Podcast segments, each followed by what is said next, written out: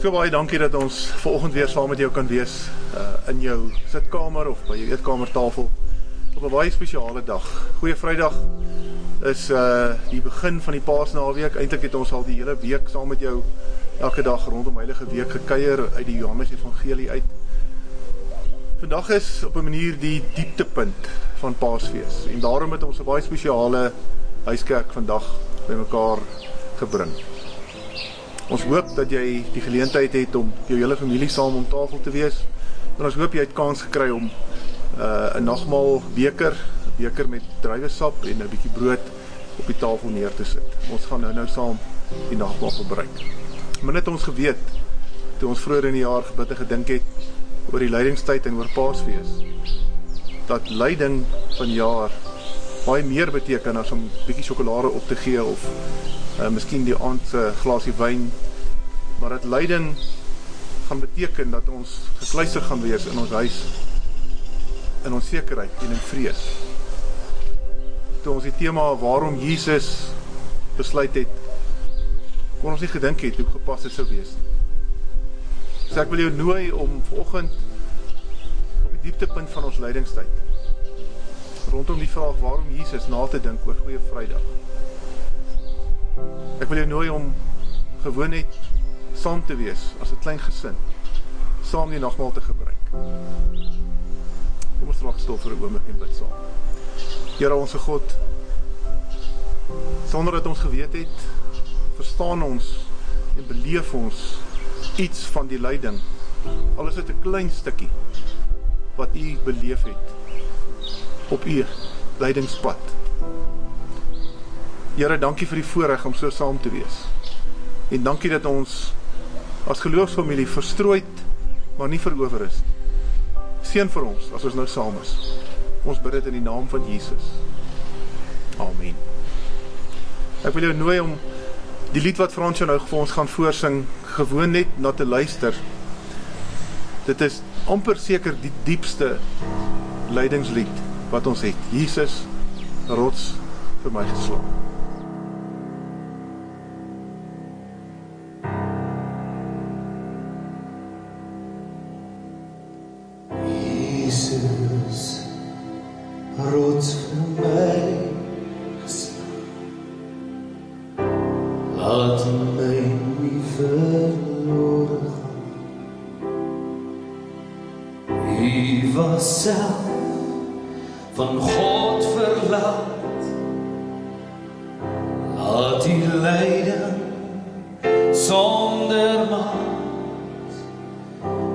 אין tot Elvis, אין tot Canal, אין die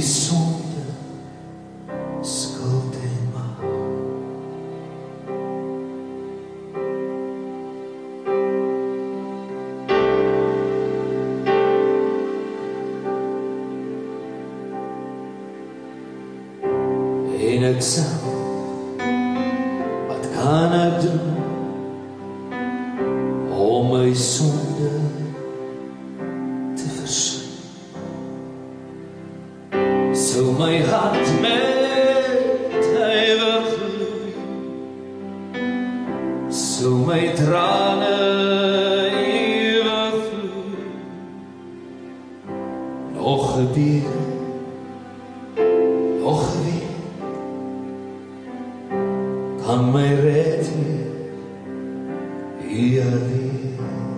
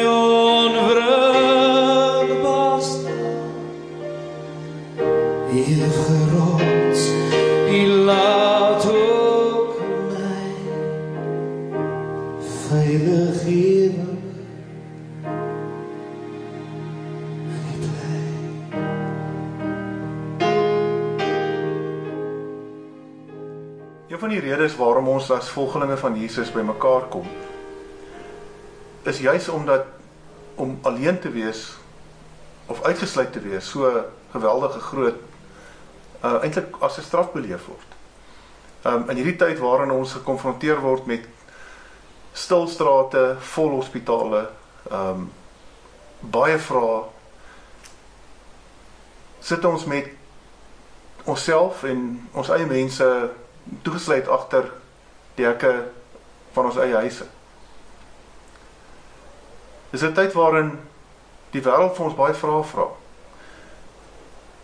Die uh, Engelse Nuwe Testamentikus en N.T. Wright het 'n artikel geskryf waarin hy ons help om op 'n manier 'n greep te kry op wat is my en jou reaksie in 'n tyd soos hierdie? Want ons leef in 'n wêreld wat vir ons moeilike vrae vra. Hoekom doen julle God dit aan ons? Of waar is julle God? Wat is die antwoord op die uitdaging wat die koronavirus vir ons bied? En dan word ons stom geslaan. Want ons het groot geword in die rasionalisme waarin ons geleer het godsdienst moet 'n antwoord gee. Nou wat Tom Wright doen is hy kyk hom van 'n ander hoek af en hy probeer vir ons help om te verstaan dat dit is nie die rol van mense wat Jesus volg om noodwendig antwoorde te gee op alles. Wright gaan na die Bybel toe en hy sê die manier waarop volgelinge van Jesus in hierdie tyd reageer is deur te weeklaag. Engelse woord is lament. Dit is ons reaksie op dit wat ons in hierdie tyd beleef. Hy vat ons na die Psalmboek toe. En uit die Psalmboek uit wys hy vir ons hoe die psalmdigters gereageer het in omstandighede wat hulle op 'n manier verskeer het. In Psalm 6 sê die skrywer hier in vers 7: Ek is uitgeput van verdriet. Ek huil die hele nag deur. Ek deurweek my bed met trane, my oë dof geword van verdriet. Psalm 10 Waarom staan u so ver weg, Here? Waarom trek u u terug in tye van nood? Psalm 13. Dit is almal so bymekaar. Hoe lank gaan u my nog bly vergeet, Here? Hoe lank gaan u nog van my af weg kyk? Hoe lank moet ek nog my eie planne maak en my dae met kommer deurdring? En dan miskien die skokkendste van almal, Psalm 22, die woorde wat Jesus Christus aan die kruis aanhaal. Bekende kruiswoord: My God, my God, waarom het U my verlaat? En bly U ver as ek om hulp roep? Nou wel van hierdie psalms maak so in die middel 'n draai en dan kom daar 'n stuk lofprysing en 'n stuk dankbaarheid Maar daar's ander psalms wat op 'n manier in verdriet eindig. Uh, Psalm 88 uh, 89 uh, is 'n psalm wat op 'n manier met 'n weeklaag begin en uh op die ou en nie vreeslik ver daarvan af eindig nie. Daar's nog ander psalms in die woord. Uh Psalm 88 uh uh begin in uh, mismoedigheid en eindig in die donker. Wat is weeklaag? En die raad sê is nie net 'n plek waar ons ons frustrasie en ons mismoedigheid en ons swaar kry teenoor die Here uitspreek nie. Dis nie net waar ons ons alleenheid en ons onvermoë uitspreek. Want sê hy God weerklaag ook. Ons lees op 'n klomp plekke in die woord dat God verdriet gehad het tot in sy hart. Ons lees in die woord dat toe Jesus na sy mense toe gekom het as God se verlosser vir hierdie wêreld, het hy geween by die graf van sy vriend Lazarus. Ek gaan nou iets meer daaroor sê oor presies wat die ween beteken.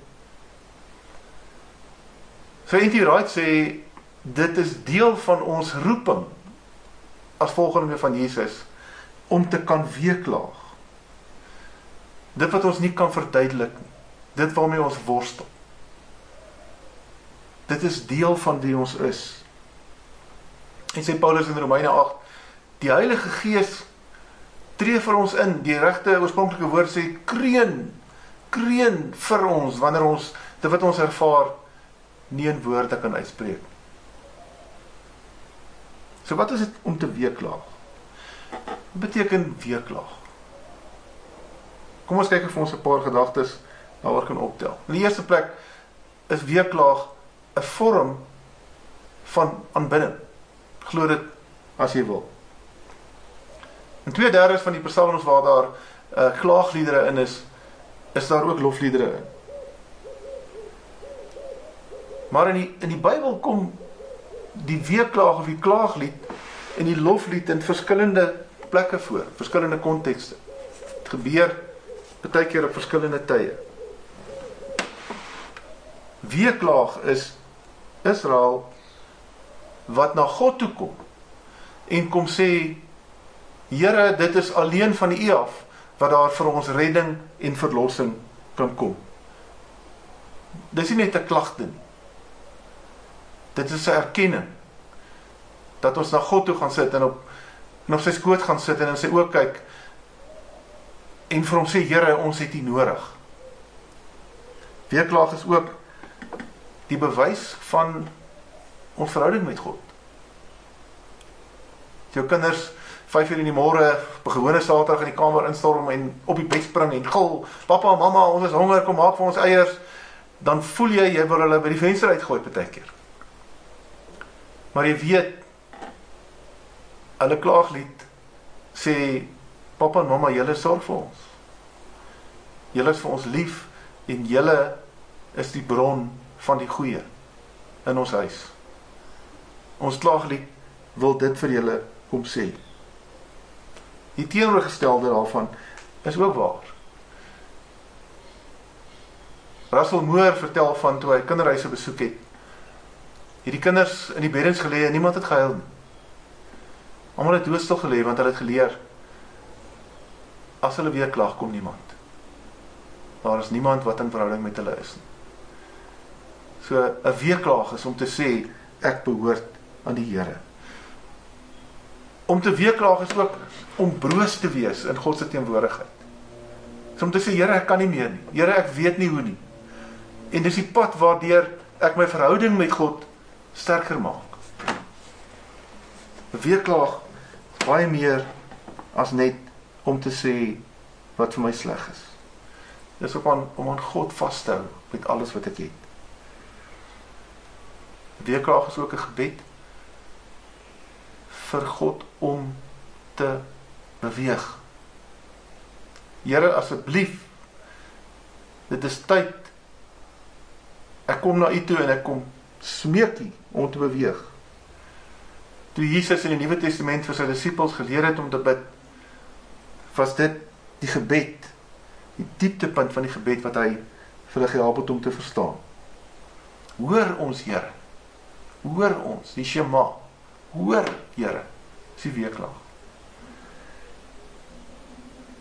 Weeklaag is ook om in die pyn van ander te deel. In die pyn van 'n wêreld wat besig is om te ly. Weeklaag is om te sien dat ander swaar kry. Dit is om te deel in ander se leed. En wanneer jy bid, bring jy hulle wat swaar kry voor die Here met 'n klaaglied. Nie met 'n klagte nie. Klagter sê dis wat ek wil hê. Weeklaag sê Here, hoor dit wat in ons hart is. En die laaste ding oor weeklaag is weeklaag is om ook in God se pyn te deel. Want daar is boosheid en sonde in hierdie wêreld. God se wêreld wat hy geskep het, is stikkend gegaan. Dit het stikkend gegaan op 'n manier. God se mense wat hy geskep het, het hom agtergelos. En 'n weeklaag is om te deel in God se verdriet, in God se ervaring van die sonde en die skaamte en die gebrokenheid van die wêreld waarin ons leef. En dan vriende, weeklaag is nie die einde van ons gebed nie. Dit is gebed intussen. Dis 'n plek waar waarna toe ek gaan intussen. Volgende vroeg voor ek nou saam met jou kuier, het ek 'n oproep gekry van 'n wonderlike vriendin, een van ons gemeentelede wat se man 2-3 maande terug kanker gekry het en vanoggend vroeg oorlede is. Nie lank terug nie 'n ander vriendin van ons en lidmaat van ons gemeente haar man so skielik ook aan kanker afgestaan. En ek het vanoggend voor die Here in 'n weeklaag langs my bed gesit en gesê Here hoor my hart. Nie net vir myself nie, vir haar en ook u verdriet oor haar verdriet. So ek wil vir jou nooi om in hierdie tyd op op vandag, goeie Vrydag te weeklaag. Lees hierdie psalms. Lees die kruisgebeure van Jesus wat in jou lees van die week in Johannes. En laat die klaaglied toe om vir 'n oomblik van jou besit te neem en beleef dat ons wonderlike God, die vertrooster, in hierdie oomblikke naby jou kom omdat hy weet omdat hy weemoedig geween het. Nie net oor sy vriend nie, maar oor sy vriend se familie wat nie verstaan het nie. En oor sy lyding wat voorlê en oor die mense wat nie weet nie. Amen. Amazing grace, how sweet the sound that saved a wretch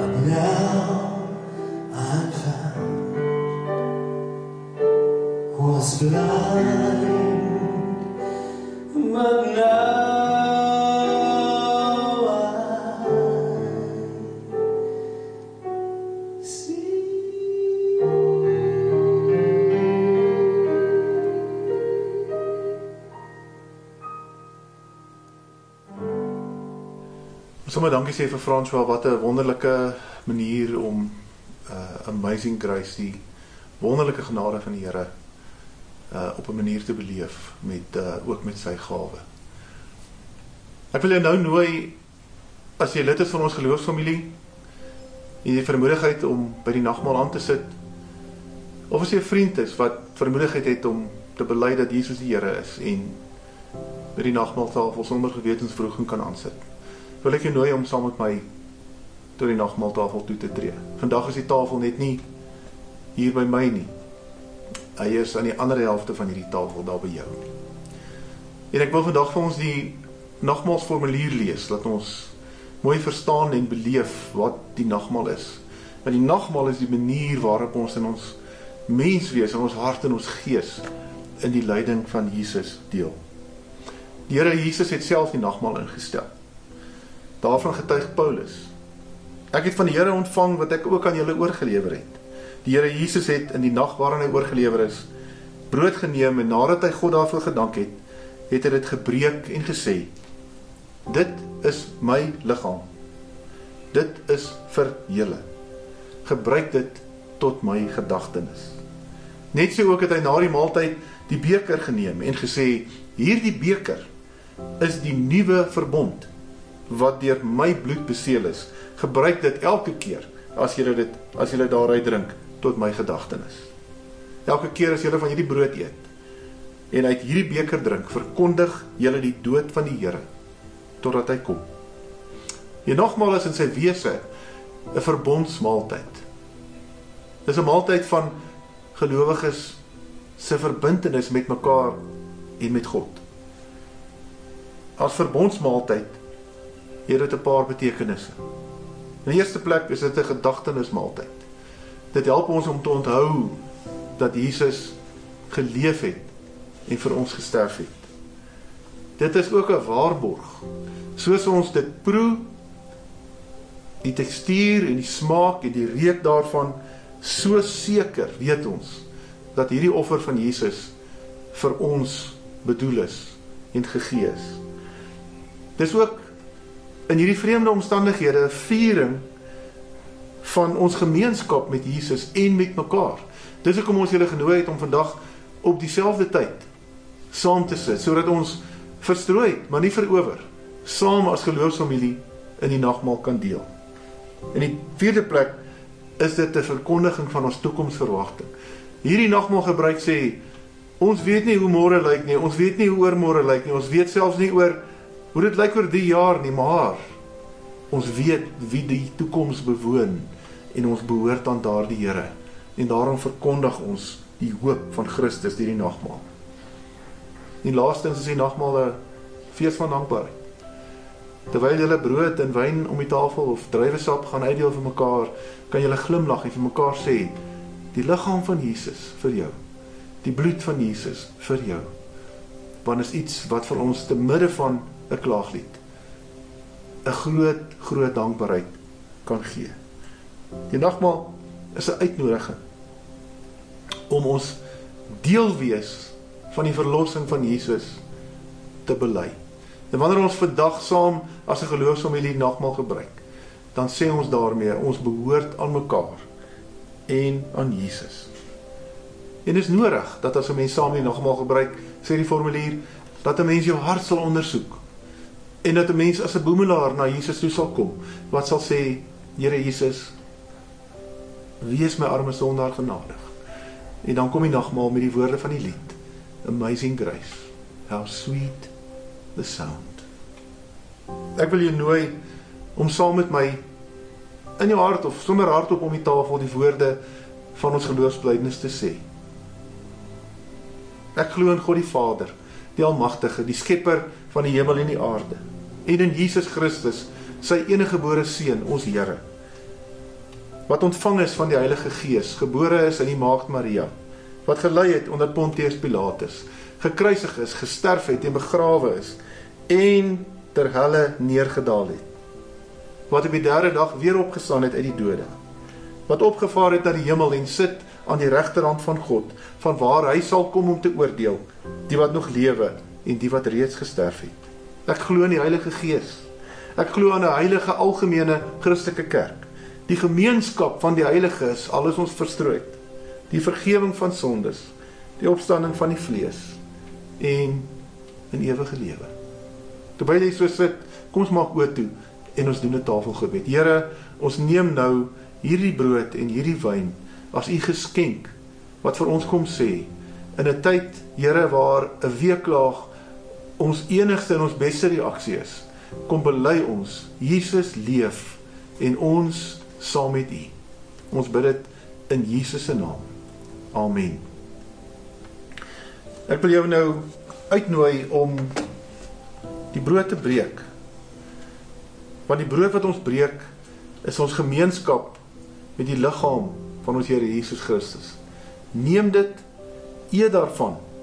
Dink daaraan en glo dat sy liggaam vir ons gegee is, 'n volkomme verzoening van al ons sondes.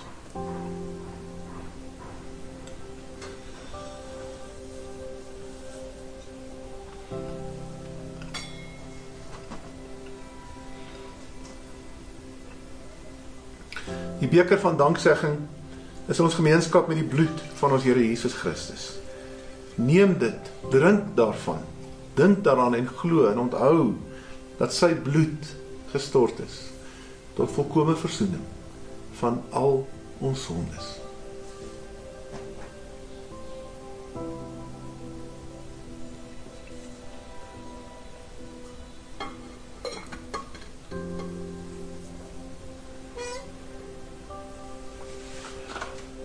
Terwyl julle so vir mekaar die brood en die druiwesap of wyn aangee, wil ek jou nooi om vir 'n oomblik te dink, wat is ek vir dankbaar in hierdie nagmaaltyd? In hierdie oomblik. En ek wil graag nou vir ons 'n gebed doen net om vir die Here dankie te sê. Here, dankie vir hierdie broodjie, hierdie sappie of wyn en dat dit beteken dat ons aan U behoort en aan mekaar. Dankie vir U groot en wonderlike liefde. Ons bid dit in Jesus se naam alleen. Amen. Baie baie dankie dat jy uh vandag saam met ons gekuier het op hierdie goeie Vrydag. Um goeie Vrydag is 'n somber dag. En uh ek wil jou nooi om uh deur die loop van die dag uh sommer net uh, ook met jou eie somberheid te deel en uh dit na die Here toe te bring. Um Sondagoggend vroeg gaan ons vir jou huiskerk gee met Paasondag. Uh onthou môre is stil Saterdag, so ek wil jou uitdaag om as gesin uh ergens in die loop van die dag, miskien 2 of 3 ure mekaar 'n bietjie spasie te gee en doodgewoon net in stilte te wees. Hoe langer jy dit kan doen, natuurlik hoe beter. Um jy moet klein kindertjies in die huis, dit gaan moeilik gaan dat pa en ma maar elkeen 'n beer kry. Net ergens vir 'n uur of 2 gewoon in stilte te wees. Um Jesus is in die graf, is die simboliek van stil Saterdag. En dan sien ons vir jou Sondagoggend vir ons Paasoggend huiskerk. En ons glo en ons vertrou en ons weet dat die Here vir jou gaan ontmoet in hierdie Paastyd op 'n manier wat die vrees en die onsekerheid gaan verdryf. Bid saam as ons klaar is, as jy seën uitgespreek het, bid saam, deel met mekaar. Miskien kan julle vir mekaar sê, wat is dit wat in in my swaar is? Waaroor is dit wat wat ek weer klag? En bid saam daaroor. Skryf miskien 'n klaagpsalm as familie en stuur dit vir ons aan. Stuur vir ons fotos, stuur vir ons sommer net bietjie terugvoering en getuienis van julle tyd saam as 'n gesin rondom die nagmaal op hierdie goeie Vrydag. Die lied waarmee ons afsluit, ehm um, is 'n lied wat ons help om die getuienis van volgeling van Jesus te kan uitleef. En ek nooi vir jou nou om uh, bekende lied ehm um, saam te sing, die Onse Vader. Wat Frans vir ons op 'n ongelooflike mooi manier met ons deel. Ehm um, as dit moontlik is sing saam, nie skaam wees nie. Kom ons luister daarna. Ons Vader wat woon in die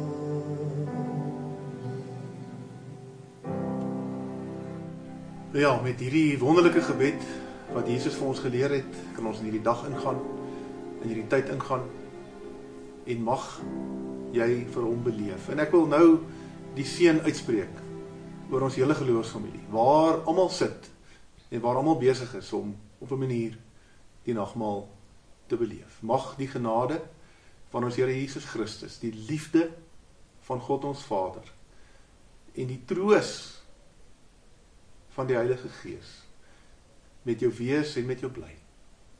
Amen.